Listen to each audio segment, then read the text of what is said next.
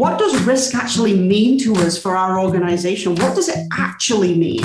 And, and how can we be resilient in order to prepare for these risks? And so I, I almost feel like that very traditional disaster recovery business continuity concept has just expanded so much because we start to think about it differently.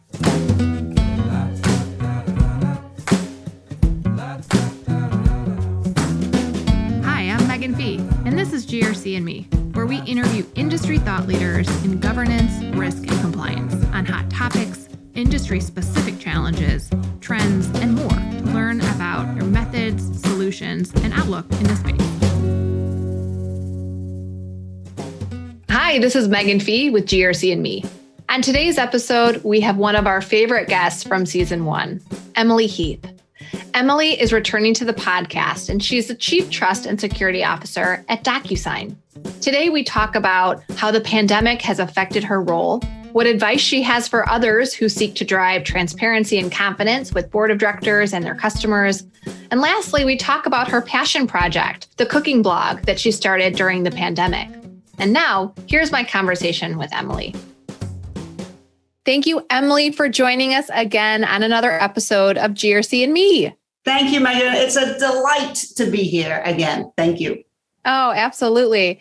All right. So I would just love to start the conversation because it's been now almost a year since the last time that we sat together in River North, probably over a year now. And a lot has changed in the world, in our working environments, of course, because of the pandemic. And so I thought it would be interesting just to do a moment of reflection and, and let's think about and talk about how has this past year impacted you in your role as Chief Trust and Security Officer at DocuSign? Yeah, I mean, can you believe it's been just over a year? It, it's just insane when you think back. It's, you know, we've all been through this experience together. And if anything, I almost feel like it's brought teams closer together because you're in this pandemic, everybody's adjusting. The year has, I, for me personally, gotten progressively easier at the beginning. It was hard not to be with people and it's still hard not to be with people but but we've all adjusted. And you know i think for on a personal note it's been a lot about being connected and, and finding ways to bring people together our company at DocuSign is doing a ton of different events and things like that to bring bring people together. The employee resource resource groups, the ERGs, have been an integral part of trying to bring people together. And I know even within my own team, I have what we call tea time, tea time with Emily twice a week. I, I'm English; I always drink tea, and so we bring people together a couple of times a week. And we have a rule that we don't talk about work, and it's that time where we can just find a connection with each other because it's been really tough, I think, for all of us to, to be in this very different world. From a GRC perspective and, and from a kind of trust and security perspective, I also think that this pandemic time has been a real time where we've reflected on our programs and it's changed the risk landscape for us. I mean, people are now at home, they're on home internets, and we were very fortunate at DocuSign. We already had Slack, we already had Zoom, we had a lot of the technology that enable people to actually do their work. But the day to day job that we do changed exponentially. And the risk profile with it changed exponentially. So the change in the landscape, as you know, you look back and you reflect on that, the connectedness of people, and then also just every organization's ability to be nimble was tested to the max because we all had to switch on a dime.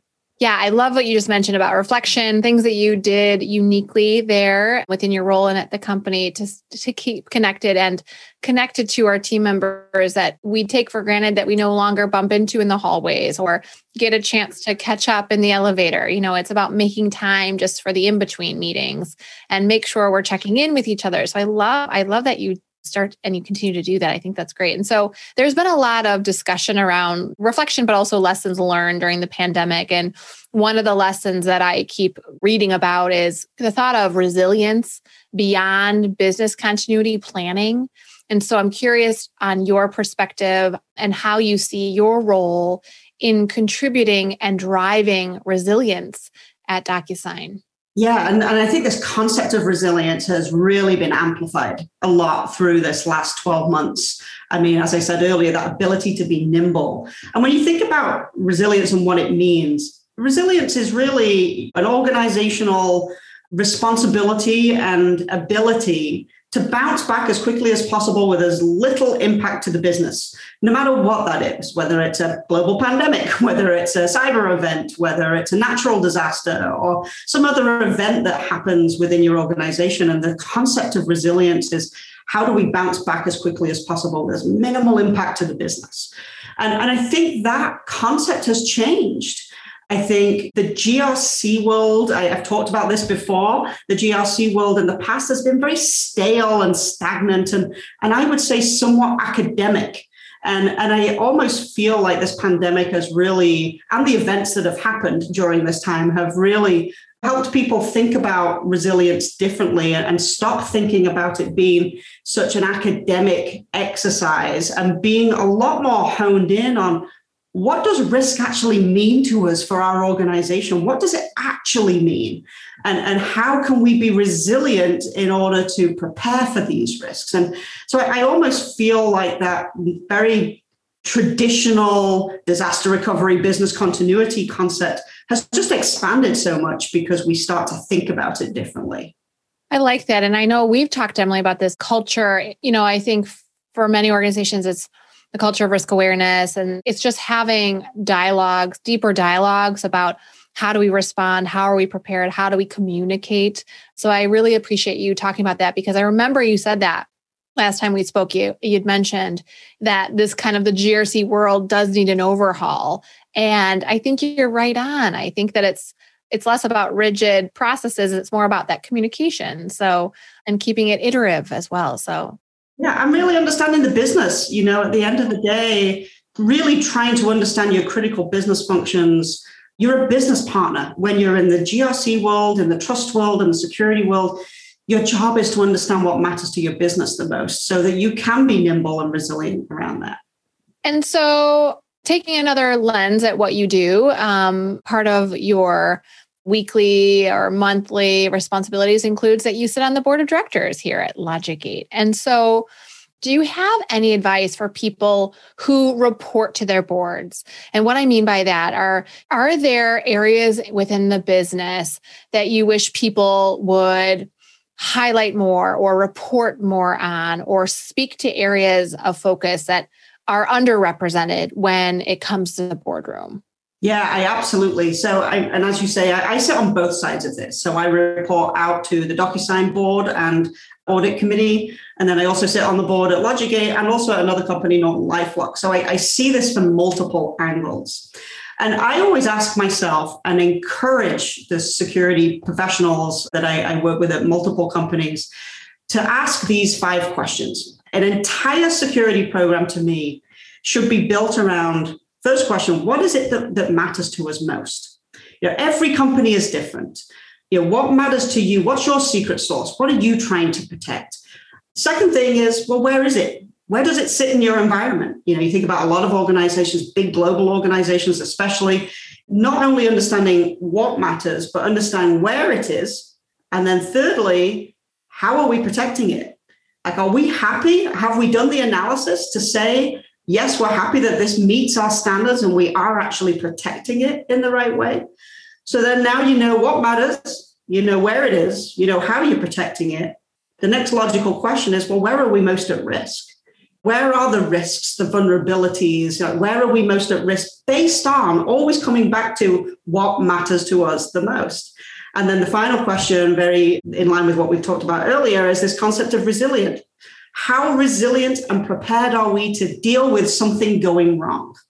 So, when you think about those five questions, even in a boardroom, this is what the board want to know that you have a full understanding of your environment so that you can articulate okay we've talked to the business. This is not just the security team's responsibility to figure out what matters most. That comes from a series of interviews with the business and it's constant. It's a constant feeding of the machine you understand what matters, you know where it is, you know how you're protecting it, you understand where you're at risk. And then you understand how well you are prepared to deal with it. If you can articulate those five questions to any board of directors, I believe that it gives a huge amount of confidence that you're articulating the, the true security program of your organization because a lot of security professionals tend to talk about things like vulnerabilities and risk very generically. And those days of academic, generic conversations are gone. We've really, truly got to hone in on what matters to us the most. That was really interesting. And I have a follow up question. It's kind of two parts. And the first part of the follow up would be how do you see technology when applied to operationalize a GRC program? How do you see technology as an enabler to helping organizations or helping professionals answer or speak to those five pillars?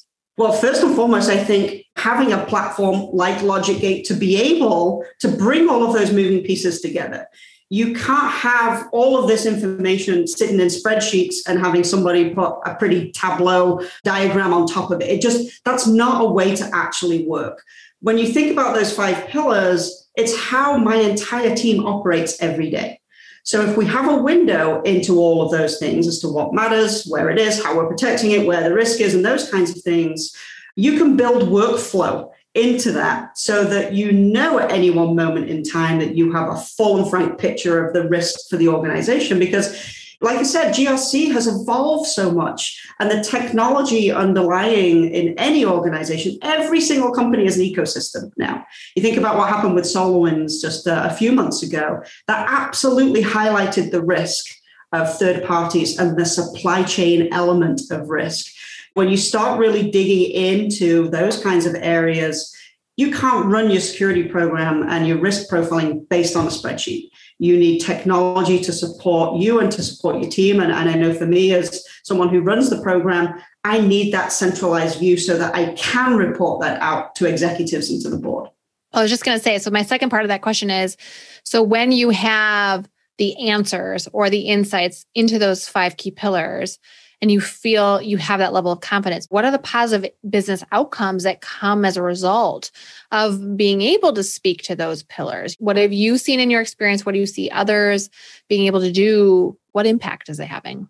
First and foremost, it gives not only the internal company, but your customers a lot more confidence that, that you are able to be transparent and articulate that it's not just about data, it's also about the things that matter to you most might be a critical business process that if it breaks down could could financially impact or impede your your your operations in some way. So being able to articulate those risks in a business manner really help not only the business understand why wow this matters to me and now i understand why we we have to pay attention to it but also you know we believe in being very transparent with our customers. We want them to feel they have confidence in, in what we do. And to me, that's the difference between trust and security. Security is securing your technology, and that's great, and we have to do that. But trust is entirely different. That's about building relationships with people. And I truly believe that when you're talking about building relationships and building trust, transparency is at the very core of that. And the business outcomes that come with it give the internal teams and the customers a lot more confidence that you as an organization, we're a provider to our customers that uh, I believe that they deserve to see how we, we operate. Well, and you live and breathe that. I mean, it is literally in your title there at DocuSign. And I don't often see that, but I, I see that called out. It's trust and security because it is not just one or the other. And it's not just customers either, it goes for the employees. There is a trust that you build with employees too. It's about being responsible, it's about making sure there's a voice. It's I'm heavily involved in the Diversity and Inclusion Council because I see it as part of my job. It's with partners, customers, employees, and and I and I think that the, this is where the world is moving. Absolutely. Absolutely. Well, Emily, thank you so much for sharing your insights into what are those pillars that we should be able to speak to when talking to the board, and also just what are the lessons learned and kind of areas of reflection last year. And so I'll wrap our conversation up with this last question, which is you know, Matt told me that you love to cook, and we talked about things that people have been able to say, okay, we've got a little bit more time at home last year. So tell us a little bit about what kind of opportunities has this last year afforded you in regards to your passion around cooking? You know, is there anything that you've been able to do or spend more time on, whether it's perfecting recipes or anything else around, you know, your passion for cooking? Yes, I absolutely love to cook. To me, it is a way for me to unwind.